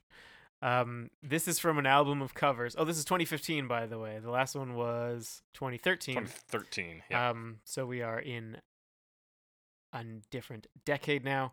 Um, this is an album of, of a, with a lot of covers on it, including a cover of "Oh You Pretty Things," um, which starts exactly the same really? as this song. It has the like, it's this like toy like uh, xylophone sound doing like a do do do Yeah. do do do like build up. They both do the exact same thing. I don't know what to make of it. Oh wow, yeah, look at that. Yeah. Um, yeah, interesting. This guy does a lot of covers, particularly like he does a lot of full albums, except for the White Album, which his 2019 release is called One Third of the White Album by the Beatles. Obviously, he also does a lot of Frank Zappa. Interestingly enough, Yeah. including like full Spanish language covers. pretty wild. Um, also, I wanted to mention caballero apparently translates to something like gentleman or knight or sir. Um, Yeah, 'Cause so the uh, when I looked him dictionary up- definition from Google says a Spanish or Mexican gentleman, or in the U.S., apparently in the southwestern U.S., it means a horseman, a horse like man. a horseman, I suppose, not a horseman, not like a not a centaur, but a dude who rides horses. Right, right. Uh, and when I went to the uh, Spanish Wikipedia page for him, it translated the title to Ronaldo Knight Hmm. instead of Caballero Ronaldo. so, Okay, that's kind of cool. so it didn't know it was a name. Um,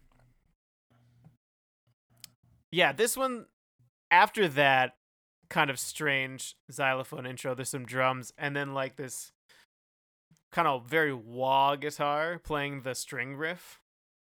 And like Yeah. wow, wow, wow, wow, wow, wow, like it's got that wah sound to it. Yeah, and then you've got like a sort of bouncing rhythm guitar in the back, just like a dun, dun, dun, dun, yeah, dun, it, dun, it's dun. really like uh, it sounds like it's accentuating those like upward strums, up strums. yeah. Um, and also there's a drum machine. Later Yeah. on, I believe a kit joins in as well. But there's like a yeah, I believe as soon as we hit the verse, we get the kid in there. Um, so and then when he starts to sing, it's like a pretty heavily accented.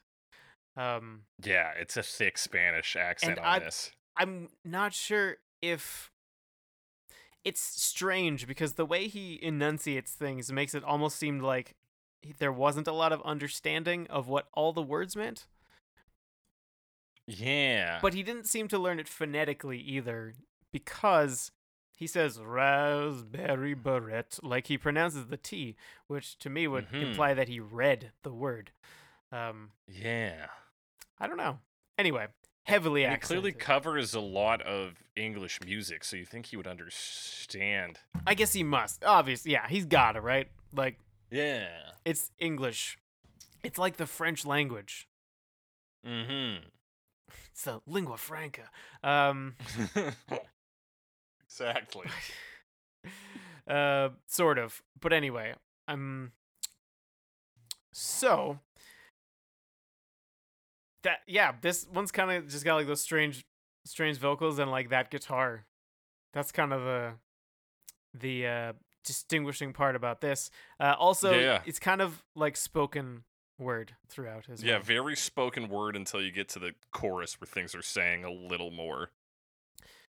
Right, he does start to sing for that. Um, and then there's also that drum machine, like it's a kit during the verses and then a drum machine during the chorus, or the chorus. both, I think, during the chorus. Um, and it Yeah, doubles possibly. the vocals and Mm-hmm. Interestingly, this is uh the shortest version, 251. They cut out the the third verse, yeah, there's no third verse at all. Um, so we never know what happens in that barn. don't know what happens in the barn. We don't even know there's a But he- barn. we just know he's going to exactly. old man's Johnson's farm. Johnson's farm. Johnson's farm, and he says she kissed uh, at the end of that. Instead of saying it, she knew how to get her kicks, he just repeats, repeats uh, "she kisses me" a few times. He might even just say "she kissed me." She kissed me on the back of my. Um. Yeah, and it's kind of like.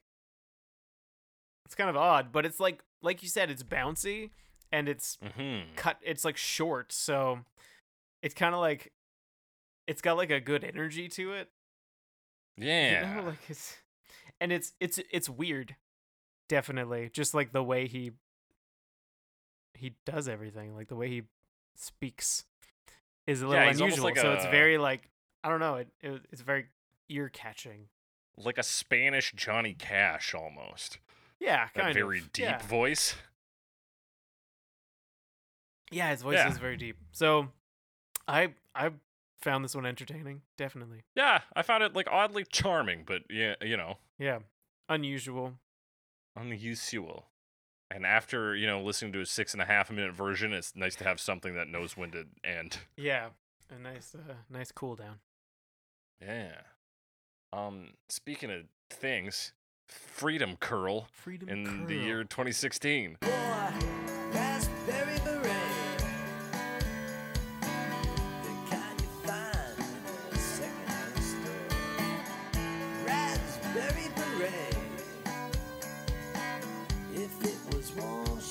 So That's that's his legal name. Freedom Curl, Yes. cool. Curl. Just a fun a fun fact. Curl. Curl. It's pretty fucking curl, isn't it? Um. So as I Um, understand, yeah. this guy produces all his music on an iPad.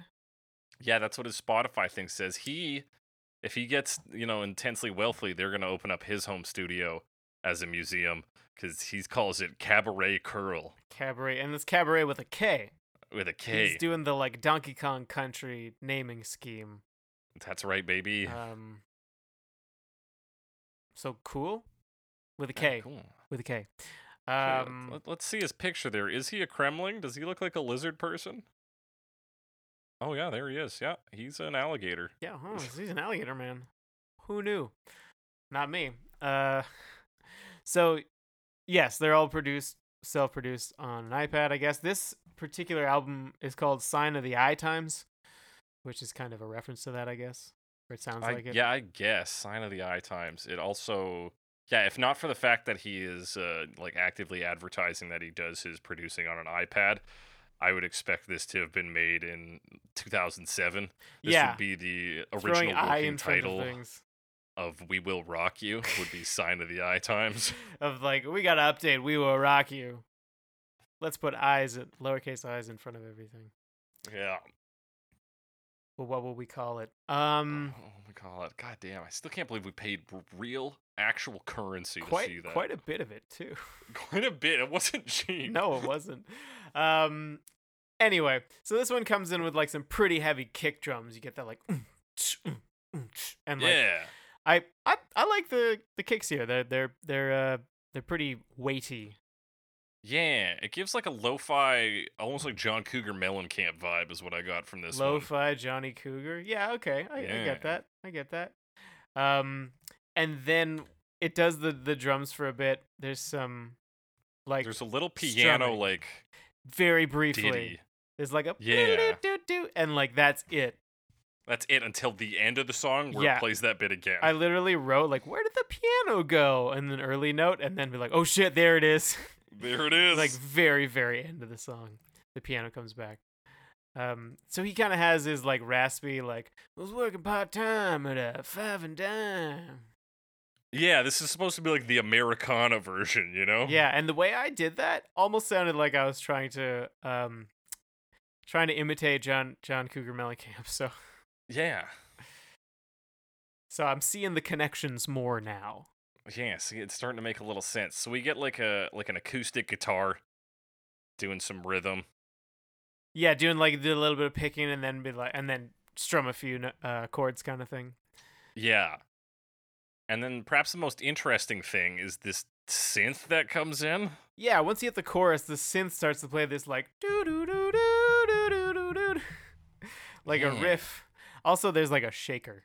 There's like some kind of maracas or some kind of shaker. Yeah, Just wanted to mention that. a little that. more of that organic percussion. Yeah, but that synth, which I don't think is based on anything specifically, I couldn't get anything out of the riff. It's a little, it was unexpected. It, it's uh different from the rest of the Yeah. sounds in this song. Um, Yeah, it does sound a little out of place, but I think the idea of it is in the right spot. I think the sound needs to be adjusted on it. yeah, perhaps, perhaps it was uh strange because it doesn't sound like a song that would have, like you were saying, it it sounds like this like working class thing.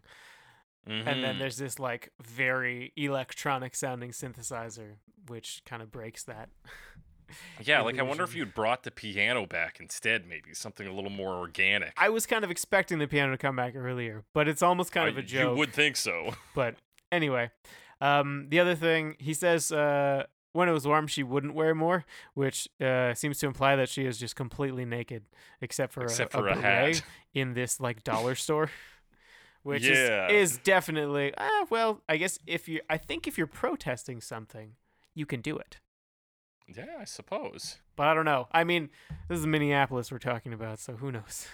Who knows? also, interestingly enough, no mention of her build in the uh, the start of the second verse. So he just opens by like, "This woman had the nerve to ask me if I was gonna hurt her." I actually didn't notice some of his lyrical changes. That's Um, the I think that's the only one I have on record. But again, I feel like without that line, it changes the context of that interaction pretty severely. Yeah, he does. He does like cut out a few lines, make them a little more like spoken wordy, uh, so they don't have to fit with the rhythm. Um, mm-hmm. To various levels of success, I guess. Apparently, that one's definitely awkward. Yeah, he goes for like a full-on poetry reading of the third verse. Yeah, I also think he also he doesn't say I think I love her. He just says I love her, which Right? doesn't change it that much. I think it makes it sound a little less like innocent. Yeah. on his part. Um, it doesn't really change it that much, but kind of lose a bit of that. Mm-hmm. And so yeah, as we come into the final chorus, the uh this already fairly sparse song breaks down to just like that shaker percussion, maracas, whatever they might be, and him reading the the chorus. And you feel like a movie star. Yeah, it, sounds very like red. Like we were talking about Yeah. storytelling last time. It doesn't quite have the same gravitas as that Yeah. version of London Calling that we talked about by the Beatlesons. Um, Mhm. But it's kind of a similar idea of like he's suddenly telling this story. Yeah, it very much reads like people who like do actual poetry readings. It's much more in that vein than a storyteller vein. I, I can hear that. I can hear that. And I've never been crazy about poetry readings, except maybe like Patti Smith, but Yeah, you just haven't been to the the good ones in New York. yeah, exactly. That's the ticket. The other slightly odd thing is there's like some strings that come in here. Oh yeah, that's right. Um, as he's doing his poetry reading storytelling thing, they just like get this like bum bum bum bum bum like playing their own little riff, Yeah. which seems like more. Pro- this one's kind of all over the place in terms of like production, because it does a lot of Mhm. I would say unexpected things. Um, first with the synthesizer, then with the um, strings and the piano. Like I said, the piano almost seems like a like a joke, like he's Yeah. telling a joke to himself. Yeah, like pro- maybe he was somebody was originally going to come play piano for him, and then it, they didn't. And he, all he got was that like little whatever. riff from him. But yeah, you're right. There is a lot of odd production choices that, yeah, they may like. I understand the idea behind them, a bit of layering, and I think that's a good instinct. But I think he went for really odd instrumental choices. Yeah, kind of like trying trying to switch it up, trying to do things a little bit different, trying to do something unexpected, and I think that that's not a bad thing uh, to want to do. Mm-hmm. but um I don't know if like none of them well I, I I noticed them so that's good Yeah, and but and, like I think it he has a pretty solid base here as this you know like working man's like Americana version of the song, and then Lo-fi John doesn't- Cougar Mellencamp. I like. yeah, lo- exactly. I like that descri- descriptor. and then he messes that up by Oh. hitting these other elements rather than building on a, what I think is already a strong foundation.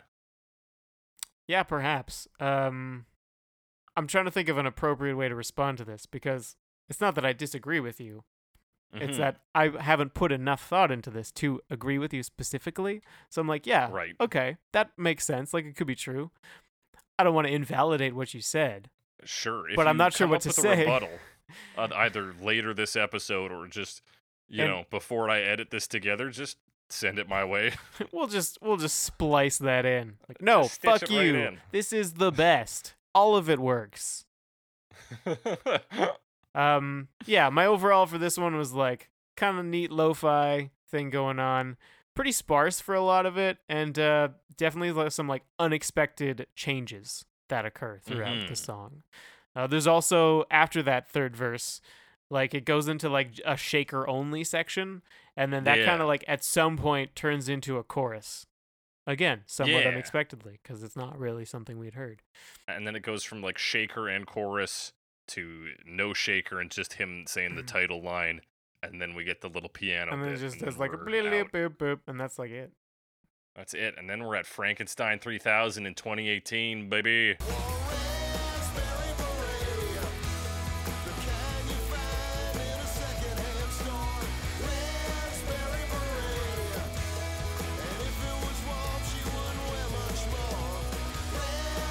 Yeah, there's some.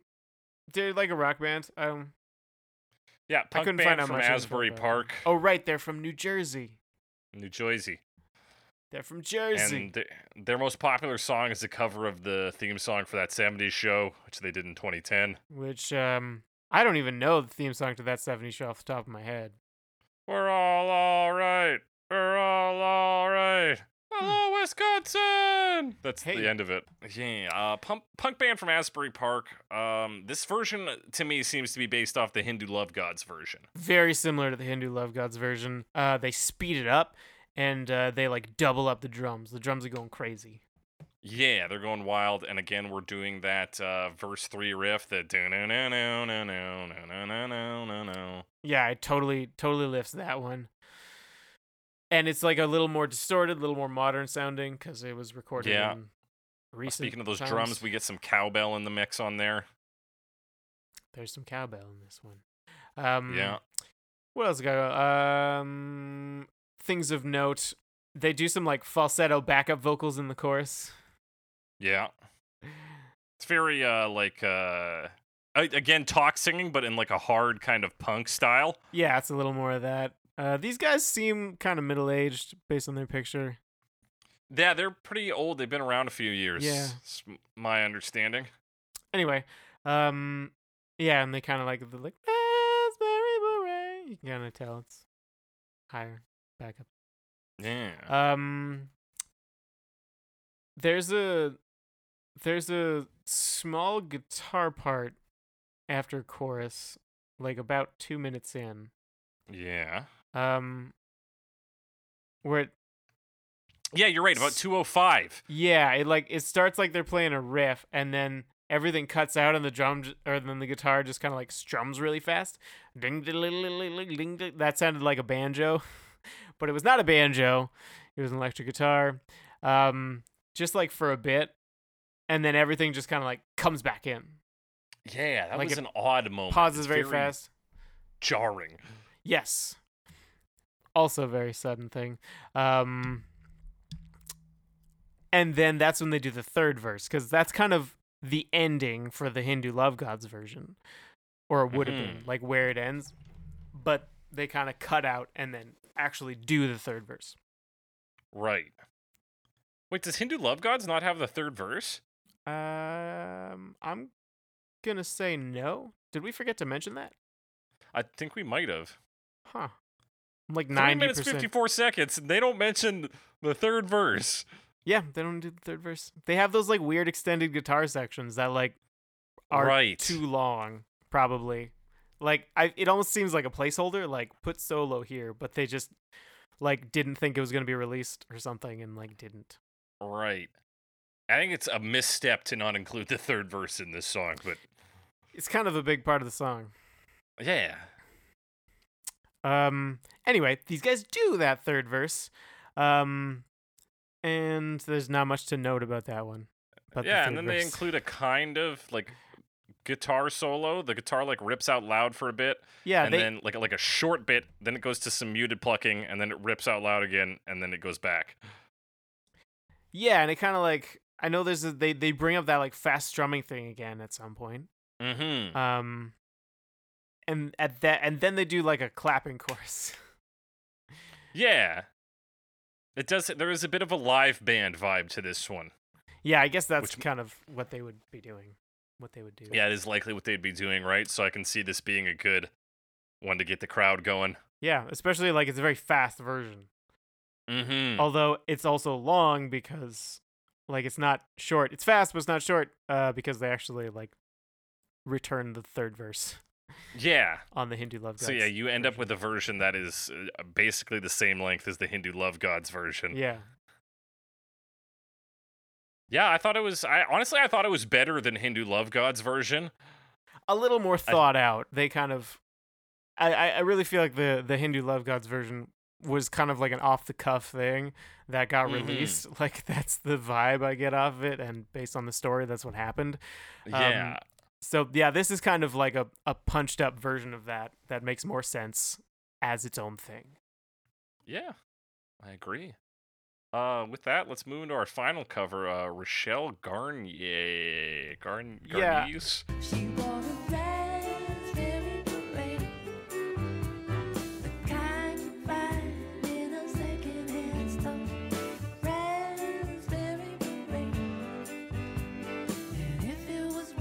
I think it's Garnier because I saw a video with her in it.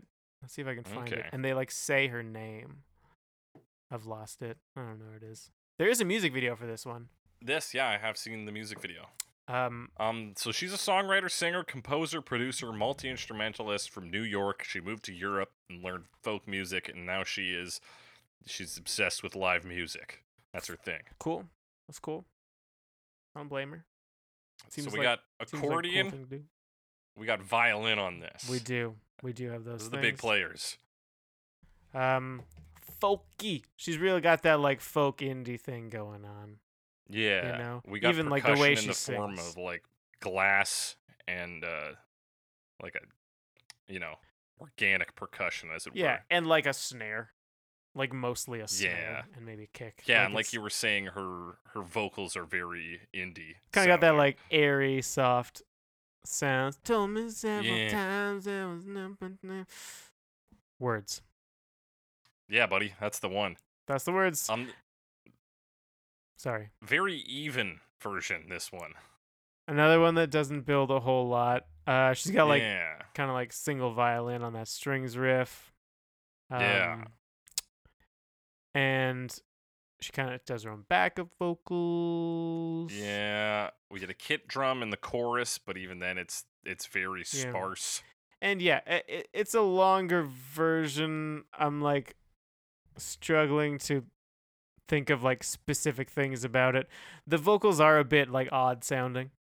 Um, Yeah. it's kind of like you were saying folk music. Um, kind of got like a bluegrass feel to it with that vi- violin and accordion. It's like fiddling. Yeah.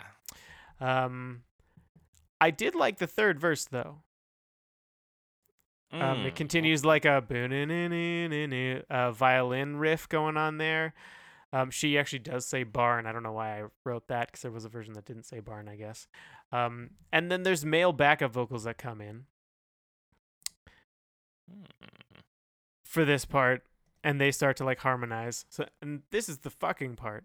So, Yeah. Um, the other thing they did that I kind of like is the the way the drums play. Um, it starts to focus on the cymbals, which kind of to me imitates the sound of like rain on the roof. Oh yeah. So I thought that that was a pretty good move, a kind of an effective thing to do.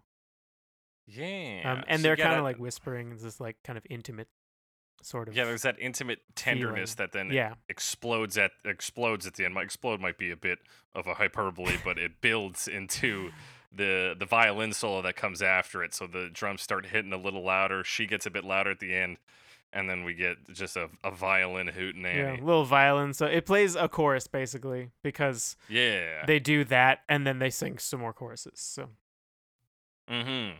And then yeah, and and we get a like a lot of instrumental near the end where it just does that uh that third verse riff that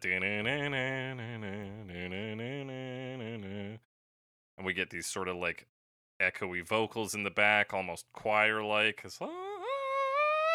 Yeah. there's also a bit where it um, softens up and does goes back to the um, what the violin was doing in the third verse. That was kind of like low, um, Mhm. and then you get these like like like kind of like choral type vocals. Yeah. Um, I'm not totally decided on the outro. I I wasn't quite sure what to make of it. I think it's trying to maybe encapsulate that dreamy vibe that you mentioned in the original. Because we were kind of okay with the fade out there, right? And she tries to Yeah, I guess it's kind of- make it more explicit through instrumentation. That that's kind of the feeling. Yeah, mm-hmm. yeah. So I think it all works for the most Yeah, part. I think uh, I think I liked the uh, stuff near the end. There, I thought it was a, a good attempt at making a, a different take on it. in I think an effective way for the most part. And now that we've talked about the outro, I like it more. Yeah. Let's talk about this music video, Alex. Yeah, um, I didn't watch it super closely. I'll admit. So it's like papercraft essentially. She writes first. She writes out the name, her name, and the, the song title. And then we cut to it's like a, a like like wrapping paper basically. It's got avocados all over it. And then she they just do shit that you know fits in with the lyrics. So she says, "I'm working at the Five and Dime." She checks out this paper drawing of a or like a paper image. It's like a printed image of a dime and also a nickel. And then that like stock photo of a boss smoking a cigar. Yeah, the like boss man meme. I don't know what it's called. Yeah. And he says, "I don't like And your kind." It's got a little. And then Yeah, he says it in, speech bubble in there. Spanish, in French. Yeah. Well, in French. No, French, that it just says I don't speak French. Yeah. Uh, Uh, anyway. yeah. So there's there's little fun jokes in there. Um, they make this uh, image of an outdoor. They open it up. There's a, a cat wearing a, a beret behind it, and then when it says if it was warm, she wouldn't wear much more. They take the clothes off the cat, and then there's just a little thing that says censored, so you can't see the cat's junk. But obviously, there's no junk to see. It's it's a picture It's of a a cat. It's We normally tame. see cats naked. Exactly. Then they, they they check a woman's head on there. Then they they put together this picture of a cat for the because of her build. So they build a cat, and then uh, that line about harming me. They put another picture of that cat where it looks sad. Um, then they ride a bike. There's Barbie on a bicycle.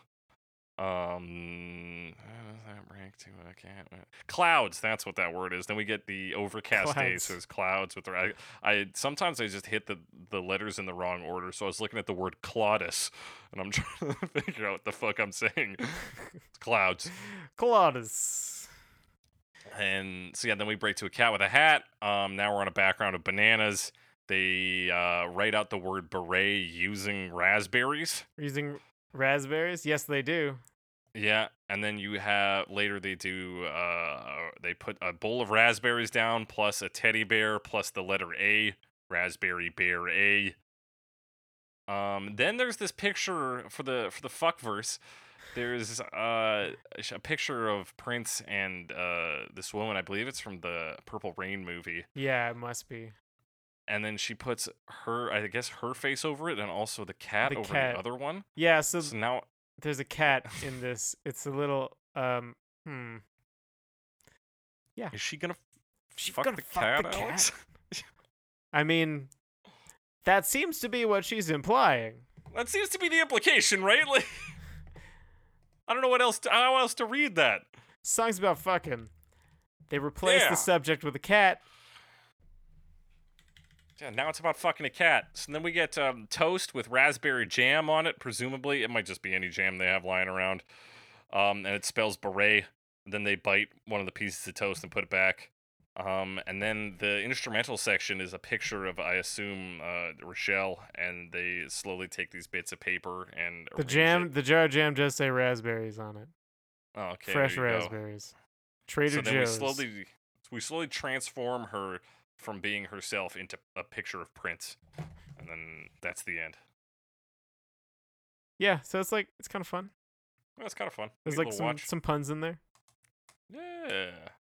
With that, we're gonna get into our final verdicts. We got three categories today: the worst version, the best version, and the version you would play when you're having sex in a barn. Sex in the Alex, what's the worst version of this and why? What is the worst version of this? Um let's see. Which one did I like the least? You know, I think it was Maggie Kim. And I didn't Hmm. really hate it. But uh maybe it was just a little dated for me. I I don't know. I didn't really didn't didn't like it that much. Okay, yeah, that's fair. I'm definitely not a standout version. Yeah. hers. I I know. I almost hate to give it worse cuz I didn't dislike it that much, but I'm like looking at the other versions and I don't think there was any that I liked less, Right. you know? That's fair. Yeah, for me, it's I, I, Dave Damiani. I just, it's jazz is tough for me. It's tough, That's fair. I understand. and I just with the with this one, I it didn't hit. It wasn't awful. Like again, I'm not, wasn't bad, but it didn't hit whatever sweet spot I I believe jazz needs to hit. Sometimes, yeah, definitely not always in the mood for this kind of thing. Yeah. Also, that changing to a van instead of a bike, bad move. Not a good move. We got some bad lyrical moves from a few people on here. Uh, Freedom Curl uh, removing the build. Uh, anybody who removed the third verse, but I don't know. Changing it to a van is explicitly a bad idea. I think. Yeah, I I like struggle to understand what the thought process was there. Like, you know how he's supposed to be cool and personal because it's a motorcycle? Maybe it's just supposed to be like self-effacing kind of thing. Yeah. I don't know. It doesn't come across in Oh. this version for sure. No, it certainly doesn't. Ah, yeah, that is my worst version. I again, and a reliance on horns too much. Alex, what's your best version of this? my best version of this. Let's see. Um, it is not Hindu Love Gods. It is not Frankenstein 3000.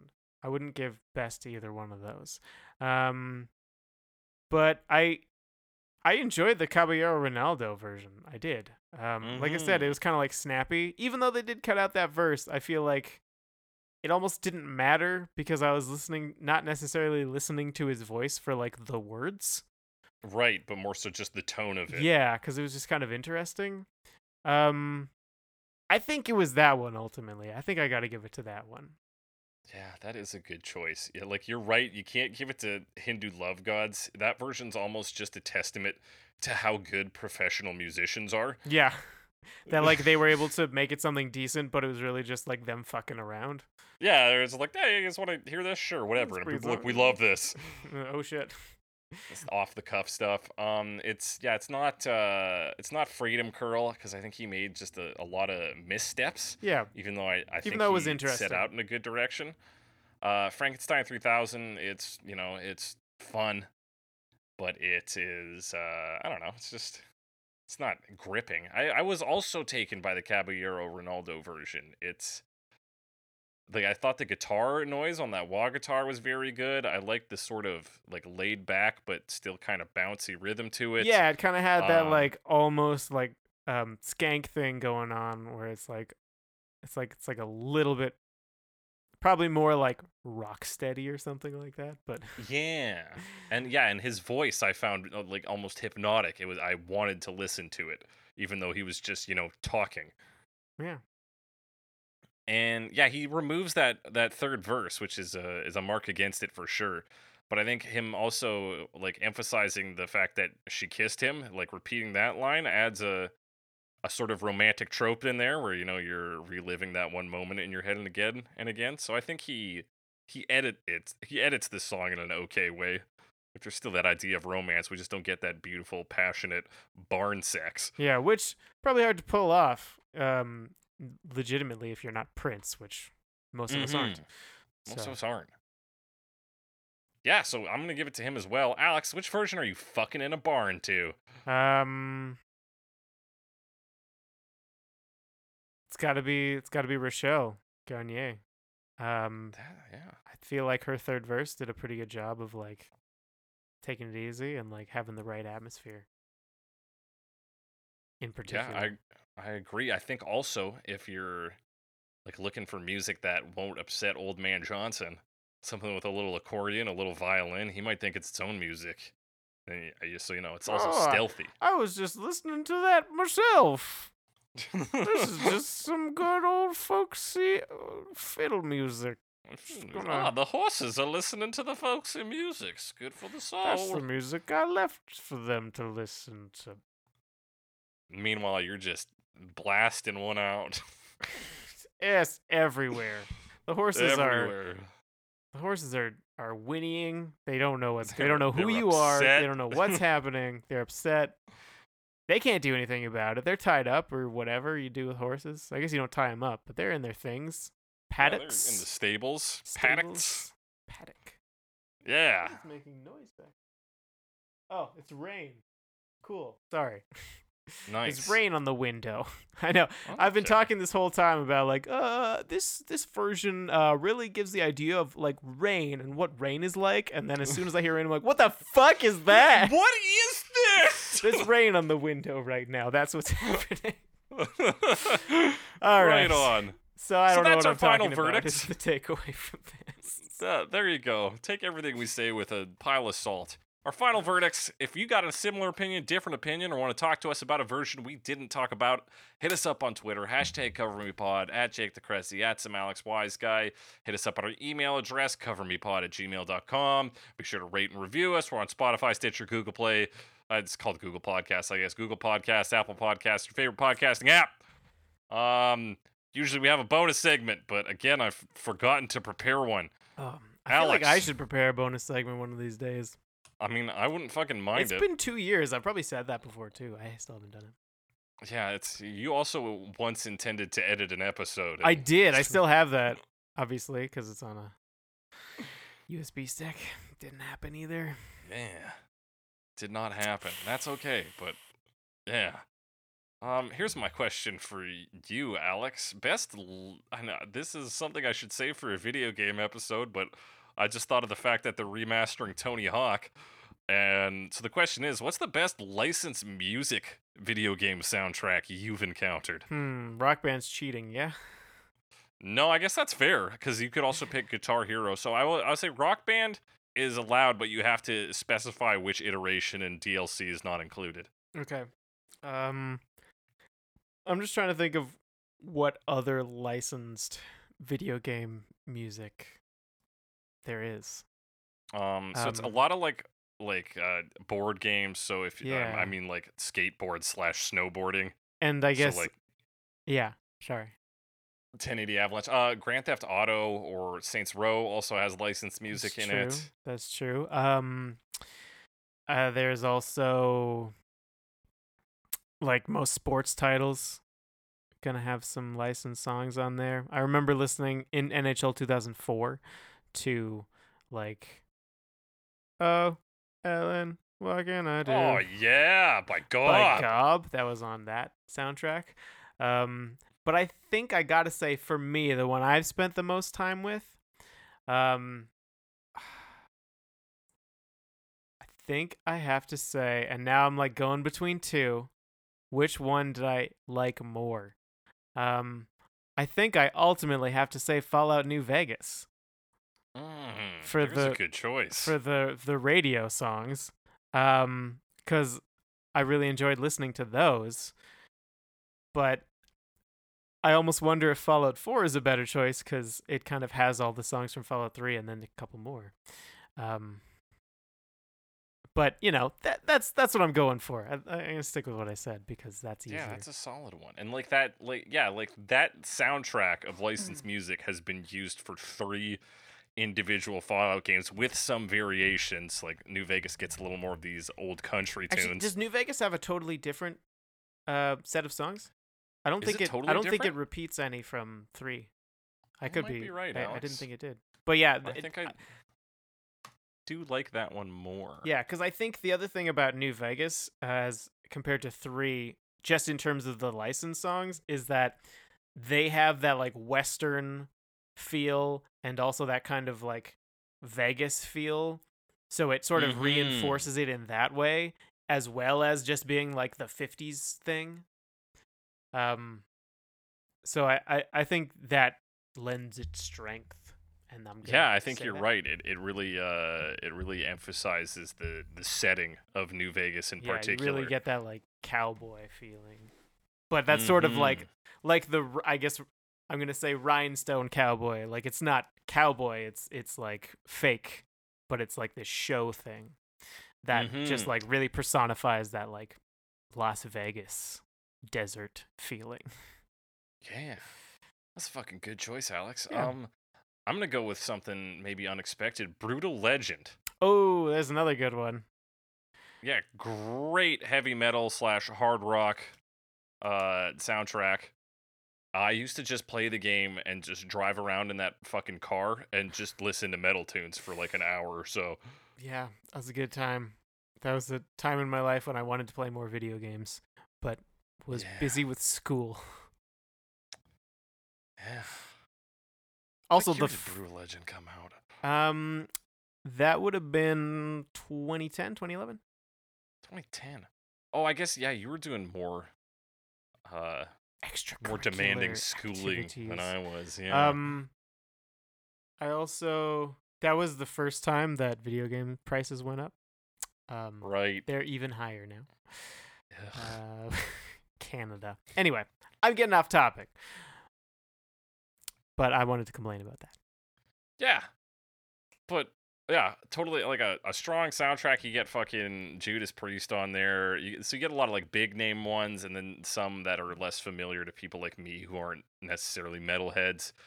Um yeah, exposed me to a lot of uh, good songs and then they have their own original Girlfriend by Kabbage Boy, which is this Girlfriend, I'm in a heartburn. yeah, You know just you're awful song. best A friend. It's like it's built to be like cringy pop, but it's also like catchy. So